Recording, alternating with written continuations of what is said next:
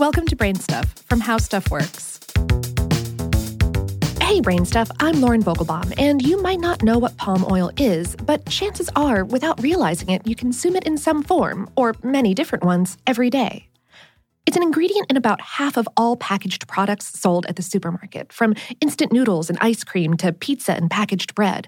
And it's also found in lipstick, soap, shampoo, and detergent. In other countries, it's heavily used as a biofuel for cars and trucks. Indeed, the world consumed 75.8 million tons, that's about 68.8 million metric tons, of palm oil in 2017 alone, which amounted to more than a third of all of the vegetable oils used on the planet. Palm oil's ubiquitous presence and the world's growing consumption of it has a lot of environmental activists deeply worried. The Union of Concerned Scientists, for example, warns that cultivation of the oil palm tree, which produces the fruit from which palm oil is extracted, is driving the cutting down and burning of tropical rainforests in Southeast Asia, which is increasing health risks from pollution and pumping planet warming carbon dioxide into the atmosphere, as well as driving animals such as orangutans, tigers, rhinoceros, and elephants from their habitats. So, what is palm oil anyway, and how did it get to be so ubiquitous in modern civilization? It wasn't always that way. Palm oil is produced from the fruit of the oil palm tree, which is native to West Africa.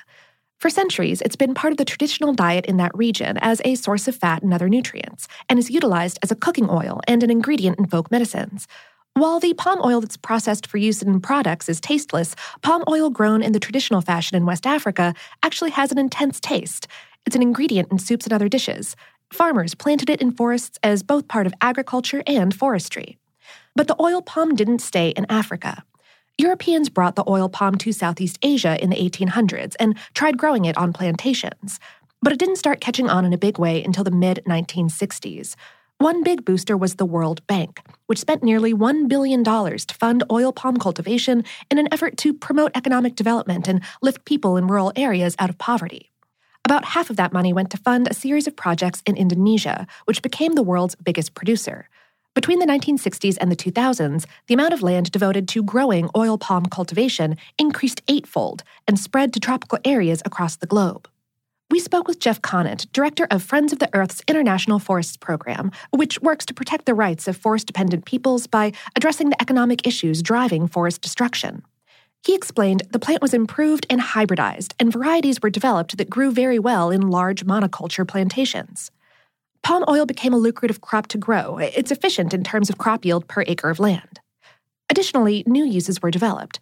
Conant said, it's good for replacing margarine in that it's got a high melting point, and when it's refined, it has no flavor. That makes it good for baking. In the mid 2000s, after the U.S. Food and Drug Administration started requiring the listing of trans fats on nutrition labels because they were linked to heart disease, processed food manufacturers began looking to palm oil as a trans fat free alternative. Then, around the same time, the US and other Western nations drafted environmental laws encouraging the use of vegetable oils such as palm oil as fuel as a way to reduce carbon dioxide output and slow global warming. But that well intentioned move backfired because the clearing and burning of forests for palm oil cultivation actually led to the release of massive amounts of carbon that had been stored in the peat on forest floors.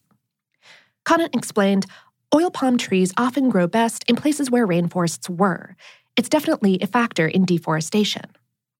Oil palm cultivation brought other problems as well.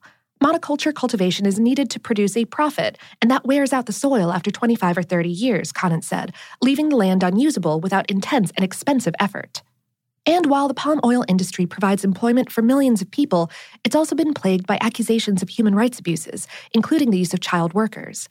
A December 2018 article in Sierra Magazine, for example, describes Guatemalans working 16 hour days on oil palm plantations and suggests that use of oil palm cultivation contributes to food scarcity because it's taking up land where local farmers otherwise could be growing corn, beans, rice, and other subsistence crops.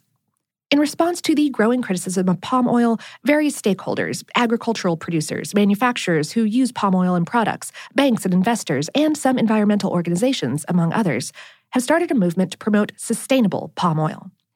The Roundtable on Sustainable Palm Oil, founded in 2004, has established a set of principles which includes avoiding use of forests that provide habitat to endangered species, reduction in the use of pesticides and burning to clear land, fair treatment of workers according to local and international labor standards, and consulting with local communities before new plantations are developed. According to the RSPO's website, 19% of global palm oil production is now certified as sustainable. But in addition to promoting sustainability, it's crucial to stop the growth of oil palm cultivation and reduce the amount of land devoted to it. Consumers can help drive such change. Conant said, because most palm oil in the U.S. is found in junk food and cosmetics, the best way to avoid it is to not eat junk food.